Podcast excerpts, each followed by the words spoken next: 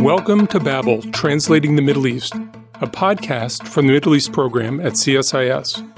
Here on Babel, we take you beyond the headlines to take a closer look at what's happening in the Middle East and why it matters. This week on Babel, John speaks with Professor Greg Gause about President Biden's upcoming trip to Saudi Arabia. Then, John, Natasha, and I zoom out for a more analytical discussion about how the trip came to be. To translate some of what's happening in the Middle East, this is Babel.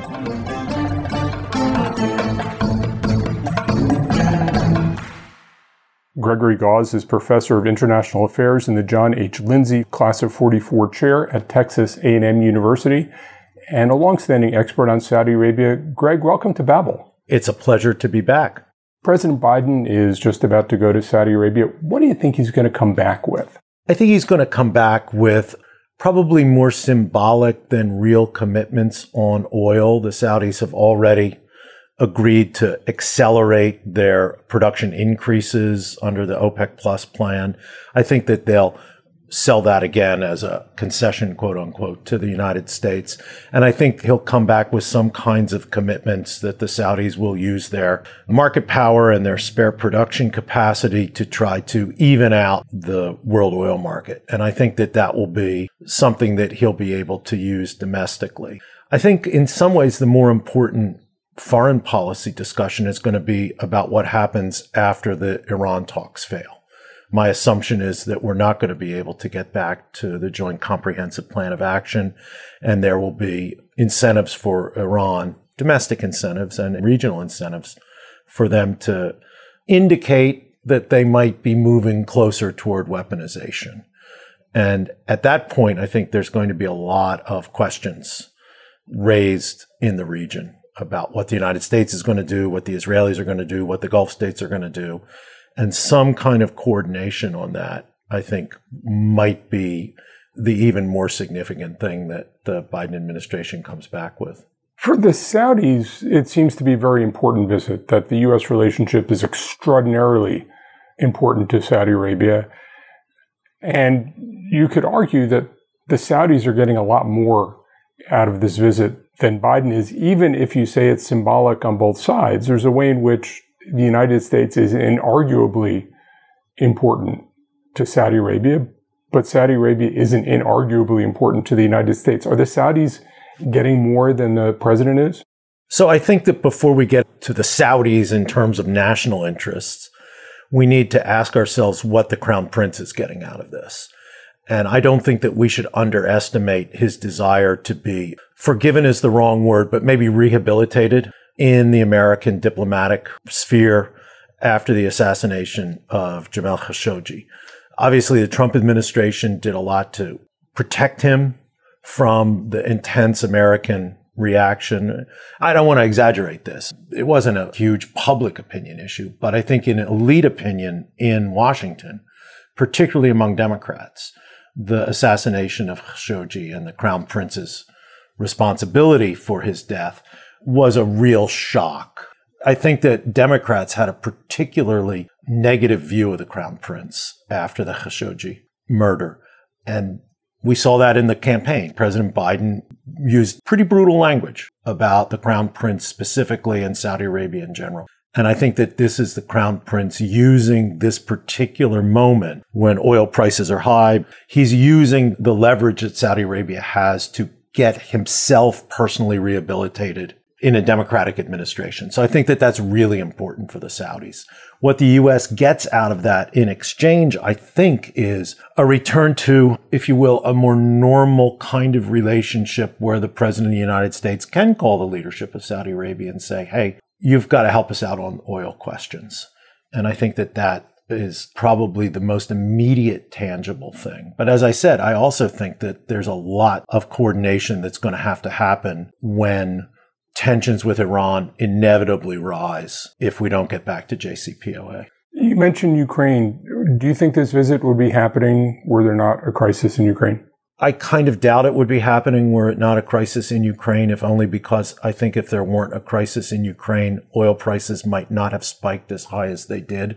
And I think that's the driver for the addition of Saudi Arabia. I think probably the president would have gone to the Middle East anyway, but I'm not sure he would have included Saudi Arabia on the itinerary. There is a regional summit that is connected to this visit. What do you think is possible for the president to get out of a regional summit, both in terms of public statements and assurances, private? What do you think he's going to give to the regional summit? I think the regional summit, at least behind the closed doors, is going to be a lot about Iran. And I think that the ancillary issues to Iran and Iran's role in the region and Iran's nuclear program, Iranian influence in Iraq, the Houthis and the Yemeni situation, I do think that one of the deliverables that might come out of the visit to Saudi Arabia is an offer of an indefinite truce on Yemen and perhaps even some diplomatic movements there that the Saudis would accept and accept an American role in pushing that. But of course, if tensions with Iran escalate because we don't get back into JCPOA, that greatly reduces the possibility that the Iranians would use their influence with the Houthis to push for some kind of diplomatic settlement. So I do think that Iran is going to be at the top of the agenda. I think the regional meeting is also one way for the United States to say, look, we're not simply going back to business as usual with Mohammed bin Salman. We are there for a multilateral meeting, but the crown prince is going to get his photo op. He's going to get his handshake. You've argued a couple of times in foreign affairs in the last few months that the U.S. is properly focused on trying to reestablish order in the Middle East. Can you just give us a sense of what you think the core of that argument is? Sure. I think that the biggest geopolitical issue in the Middle East is actually not Iranian nuclear weapons or the Yemen civil war or oil prices. I think that the biggest overall geopolitical issue is the weakness of so many Arab states, the civil wars and civil disorders that are occurring in Yemen, in Iraq, in Syria, in Lebanon, in Libya. Some of these are the direct result of the Arab uprisings of 2011. Some of them go back decades with the Lebanese civil war. But I think that as long as there are so many weakened Arab domestic situations which just invite external intervention, you're going to have a very unsettled regional picture.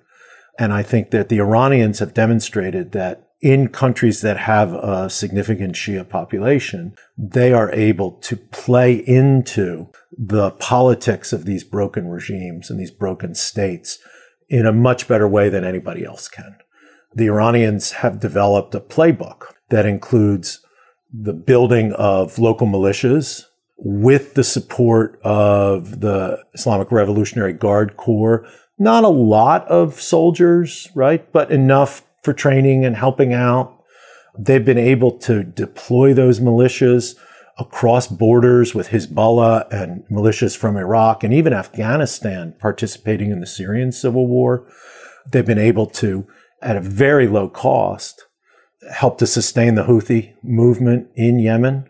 And while the Iranians have some money to spend on this, this isn't really about money. If it were about money, the Saudis would be much more successful than the Iranians in spreading their regional influence.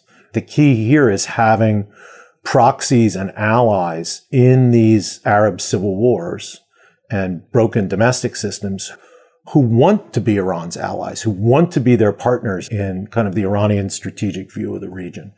The Saudis don't have that. The Turks had hoped to have that with the Muslim Brotherhood but the Muslim Brotherhood really wasn't able to sustain its early gains in the post Arab uprisings period. So it's really the Iranians who have been able to profit the most from the situation of domestic weakness throughout the Arab world. There was a focus in the Obama administration about trying to create greater resilience among Arab states. Is this effort to strive for order something that leads to greater resilience, or does it merely forestall the collapse of these states as they can't make a transition toward more diversified economies and dealing with the energy transition? I don't think that we have a playbook that we can use to help these states develop that kind of domestic political and economic resilience. I don't know what we would tell them. Our playbook is basically from the 90s, right? It's democratize and adopt neoliberal economic policies. Well, that hasn't really worked to stabilize the region. So I don't think that we have the answers on that. When I talk about order, I basically mean deal with leaders and countries that have been able to maintain stability and order within their own borders and extend their influence across borders into these weaker, less orderly, less stable places. And that means Saudi Arabia, but it also means Iran. It also means Egypt, right? It also means, I think, over time, Syria, because I think the Assad regime, as loathsome as it is in many ways, is going to come out of this civil war still governing the country. To me, it's a minimal goal. I mean, we're not going to transform the Middle East. We tried that and we failed. We tried to transform the region not only through the invasion of Iraq and Afghanistan, of the, the direct imposition of new regimes in those places, but we also tried in the 90s through the Arab Israeli peace process, through the encouragement of neoliberal economic policies and democratic reforms in the Clinton administration. And we really didn't succeed. I think that we ought to put aside this notion that we can change the politics of this region, whether that is change it in a democratic direction or whether it's regime change in places we don't like, like Iran. And I think that we have to lower our expectations and deal with countries who can deal with us. I think we're really bad at dealing with militias. We're really bad at dealing with non-state actors. We're really bad at dealing with situations where there isn't a stable governing authority. But we're pretty good at dealing with countries that actually have a stable governing authority and want something from the international system because America is still powerful enough to be able to provide some of those goods that the international system provides and to withhold those goods through sanctions and other methods. So we have leverage in dealing with governments that are in power. We don't seem to have as much leverage with the non-state actors who are so much more important in these places where politics is broken.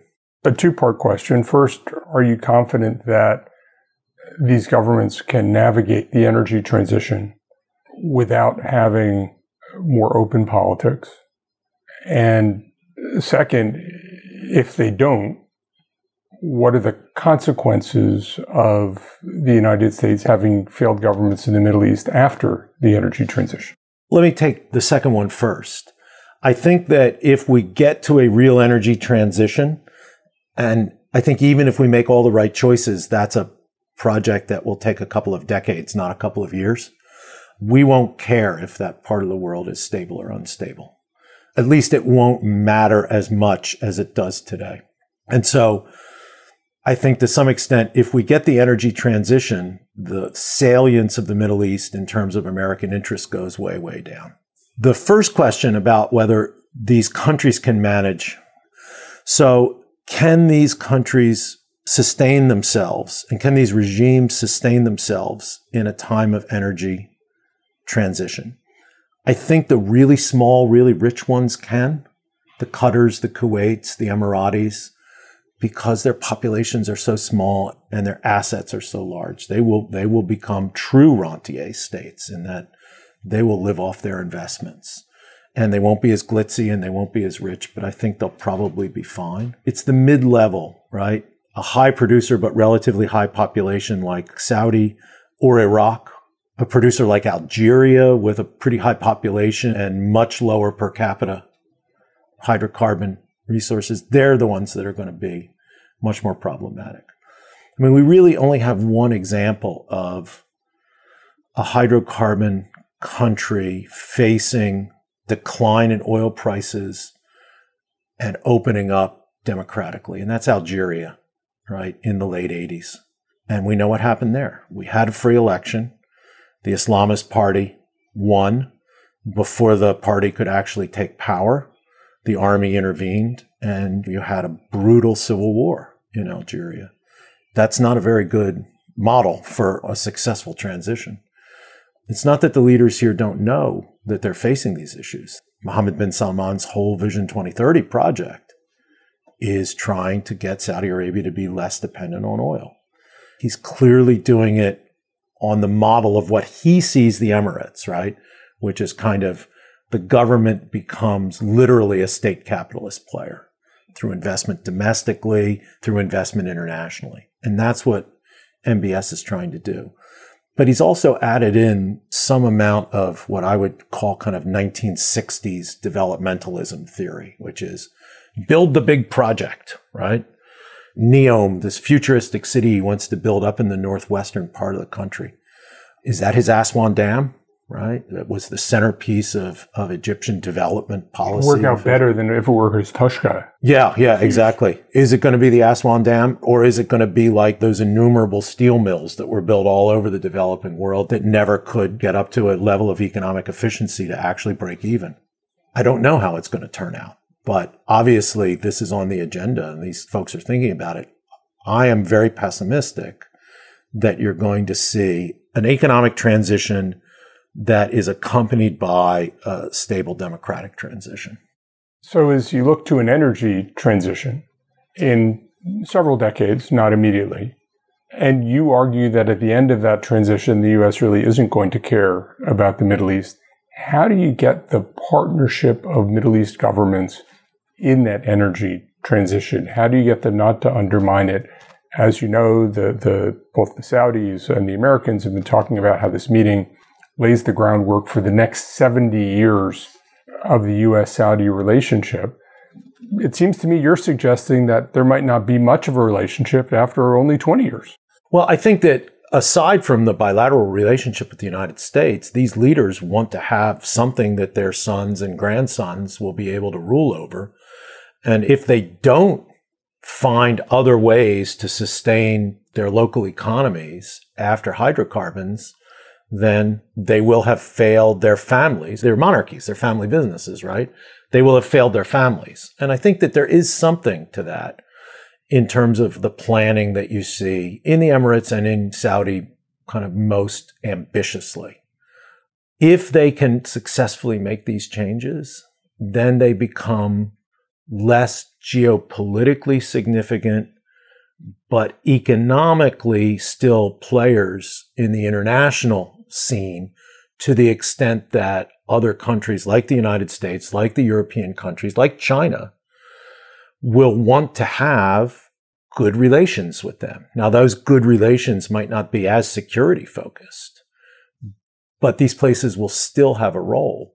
If you're a capital exporter, which is what the UAE and the Saudis are, you will have plenty of countries that are interested in having good relations with you. I just don't think the good relations will involve so many American military bases.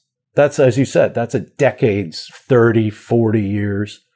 Right now, the immediate issues, you know, I can't see how we avoid some kind of escalated tensions with Iran if we don't get back to JCPOA. And that's going to focus, I think, a lot of American attention in the region and regional attention back away from the economic issues and on to security. Security rises to the top of the agenda when this happens. What do you think the long term trajectory of Arab Iran tensions are if we're looking at an energy transition? Does that mean that Iran is undermined because it gets less from energy, or does the diversification of the Iranian economy actually give them an advantage?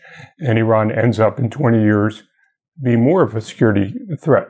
I think Iran, given its population, given the diversity of its economy, given the, the social cohesion in the country, I mean, I think there's a relatively strong sense of Iranian identity and Iranian nationalism. These are all assets going forward. I don't think that that necessarily makes them a threat. I think that it's a real mistake to see money as the core of Iranian influence in the region.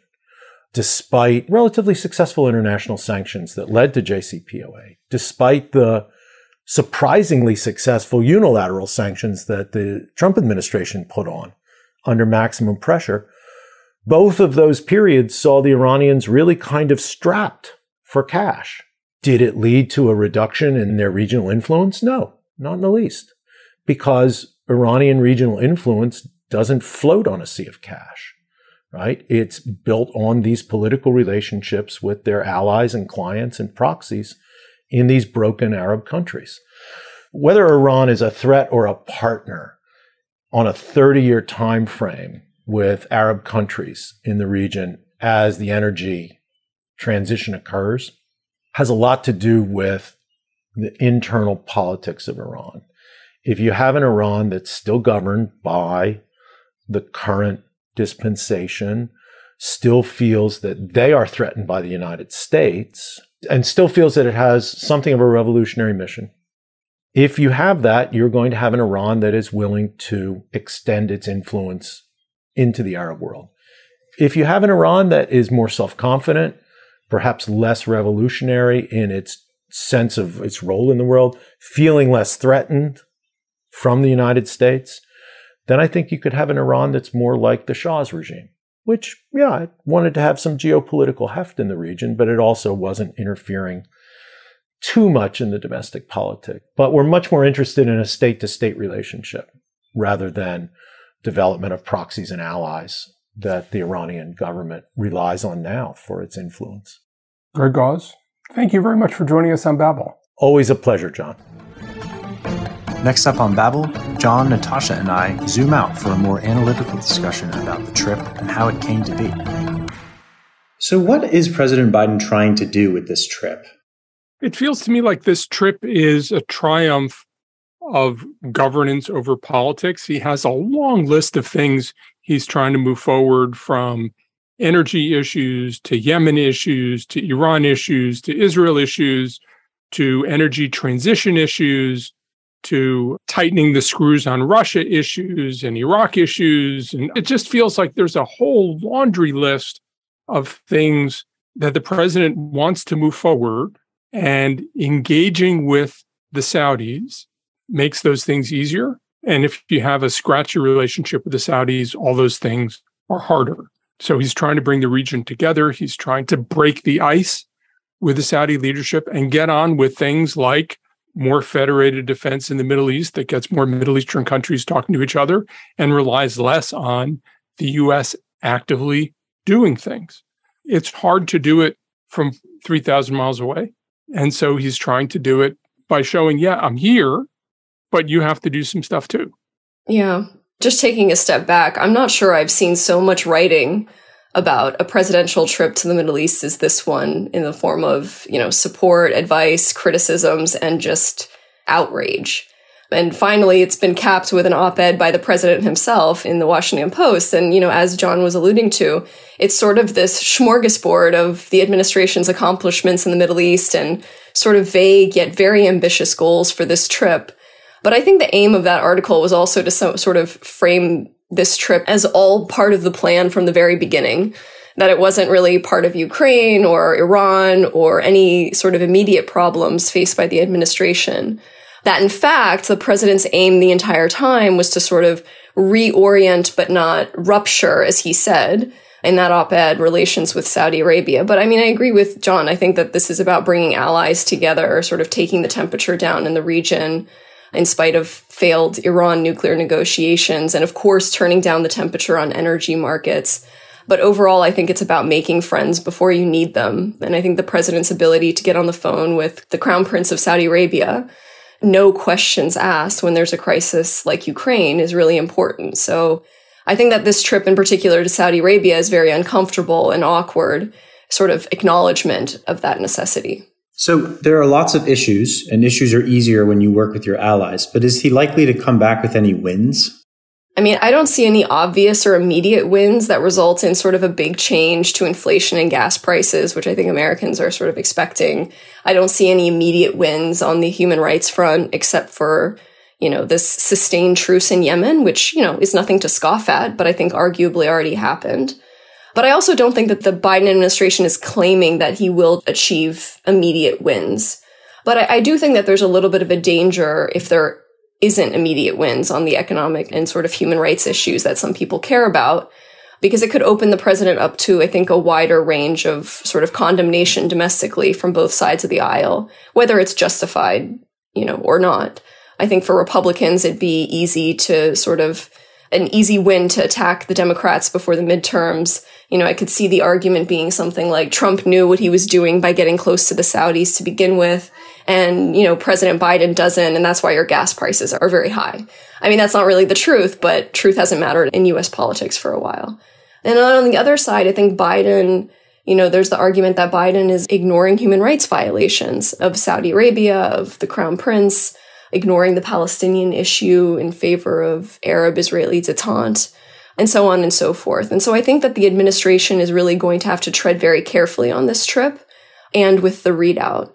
And I think interestingly, I think in President Biden's op ed, I think he actually tried to frame this as that he already got some of these prerequisite wins in response to criticisms that, you know, MBS or Mohammed bin Salman did nothing to deserve this kind of rapprochement by saying that Saudi Arabia helped to restore unity amongst, you know, the Gulf Cooperation Council, that they supported the truce in Yemen, that they're helping to stabilize oil markets, etc. So it's interesting that they're sort of already trying to frame this trip by talking about the wins that have already been gotten. To pick up on that, it feels to me that in baseball terms, the president is sort of maybe thinking about getting a single, maybe a sacrifice single.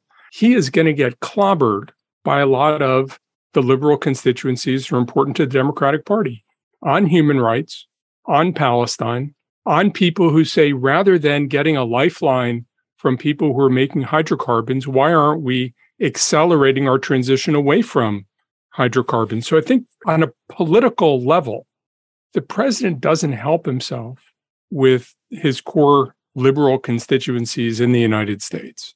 But I still think that from a governance level, the president looks at it and says there are a whole range of things, pieces that we need to move forward. And the way to do it is I just bite the bullet, make a trip to the Middle East. John, you mentioned fault lines in President Biden's party. How is he trying to navigate those competing interests? You know, in some ways, we've seen on issues like his response to Roe v. Wade, on issues of guns, the president's instinct is to be a centrist, to be a moderate, to take for granted the idea that you can find a central compromise. And I'm not sure that American politics are still in that space. There was an interesting piece in the Financial Times that said the United States, in political risk terms, is becoming more like an emerging market as the politics become more disparate and more polarized. And as you have very different rules depending on which state you're in, that the United States is changing. And I think that we may see, and we'll see how the week goes, but we may see the president getting beaten up by people he normally feels close to. Because for them, this is just another example of the president seeking some middle ground that doesn't exist. And what the president should be doing is doubling down on human rights and the energy transition and Palestinian self determination, a whole series of things where the president's instinct is to try to do to the center. Just following up from that, I mean, the Democratic Party is, you know, a very big tent and it's sort of growing by the second. So we've, you know, we've heard condemnation from Adam Schiff. It's not growing in size, but it's growing in in scope. In scope, yeah, absolutely. I mean, and that I think includes within the congressional members, but also within the constituency of the Democratic Party. And so, you know, I mean, we've heard condemnation from Adam Schiff and other fairly high ranking members of the Democratic Party for the trip to Saudi.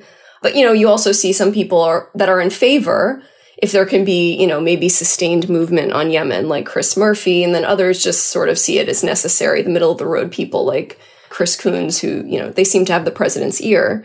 And I think, you know, John is right. He's trying to navigate it by saying that this is actually the way that the US can tackle human rights or China or Yemen and a whole other range of issues. He's saying that all of these things are more possible with a relationship with Saudi Arabia and other states in the region than without one.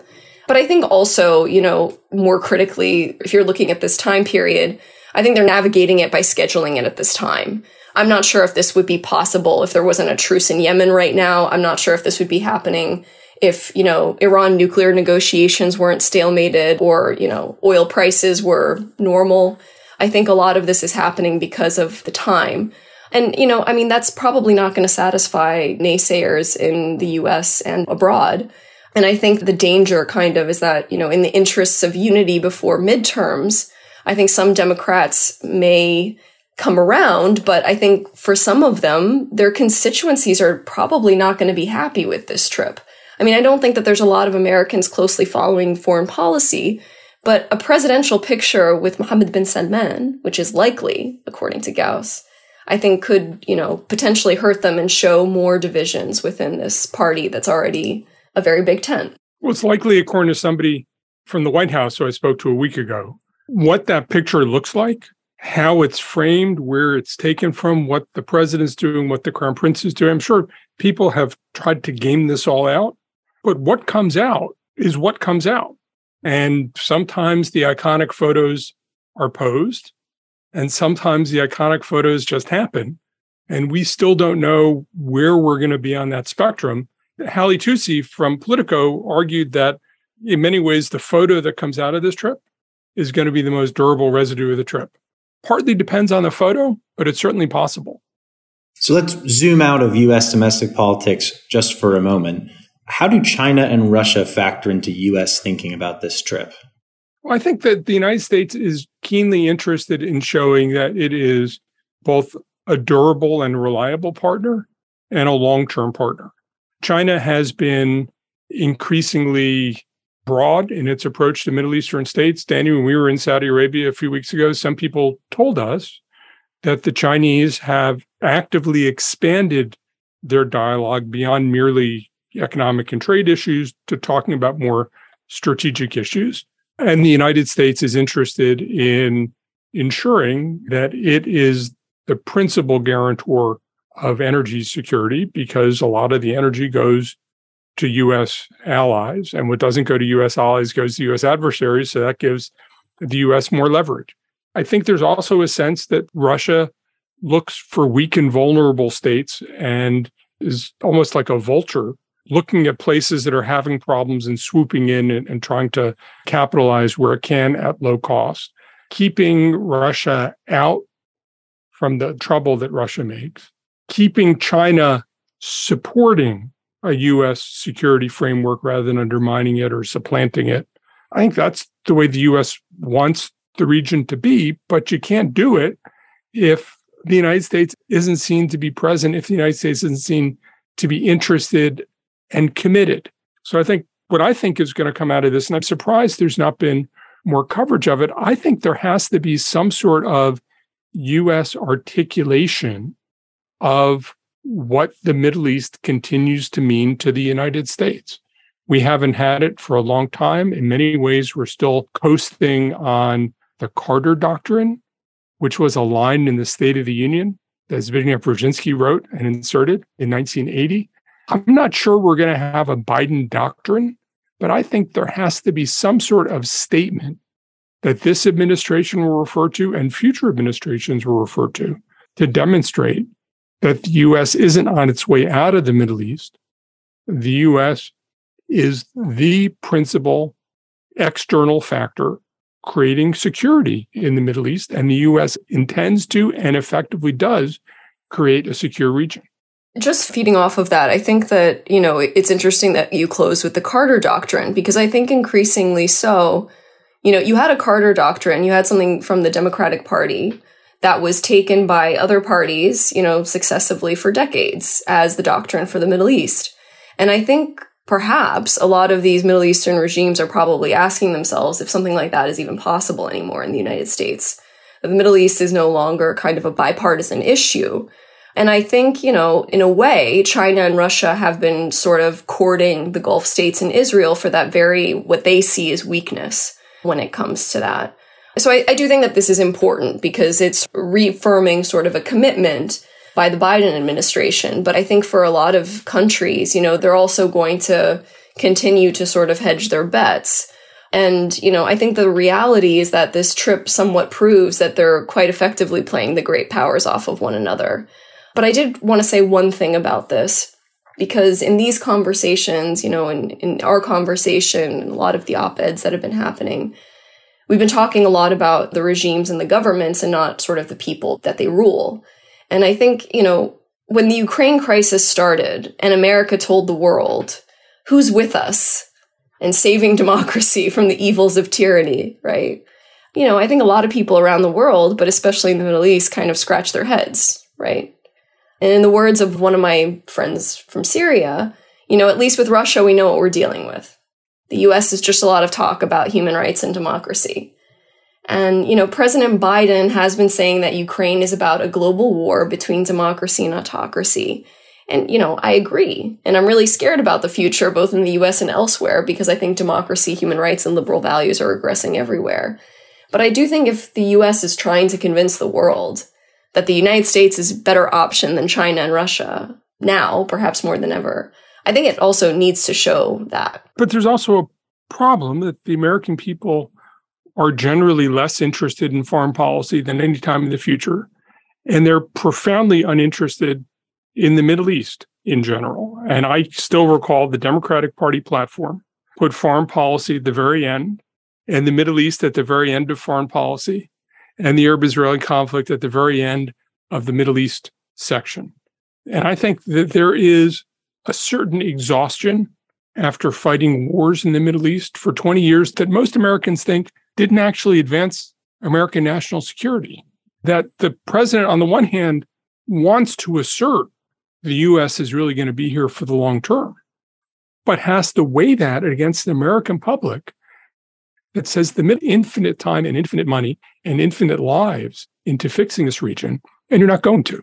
And I think that's the line the president has to walk again. His instinct is can't we all find a middle ground at a time when it's increasingly hard to find a middle ground, not only in American politics, but in global affairs, where I think we're, we're seeing a lot of this polarization happening everywhere. John, Natasha, thank you for joining me. Thank you. Thanks, Danny.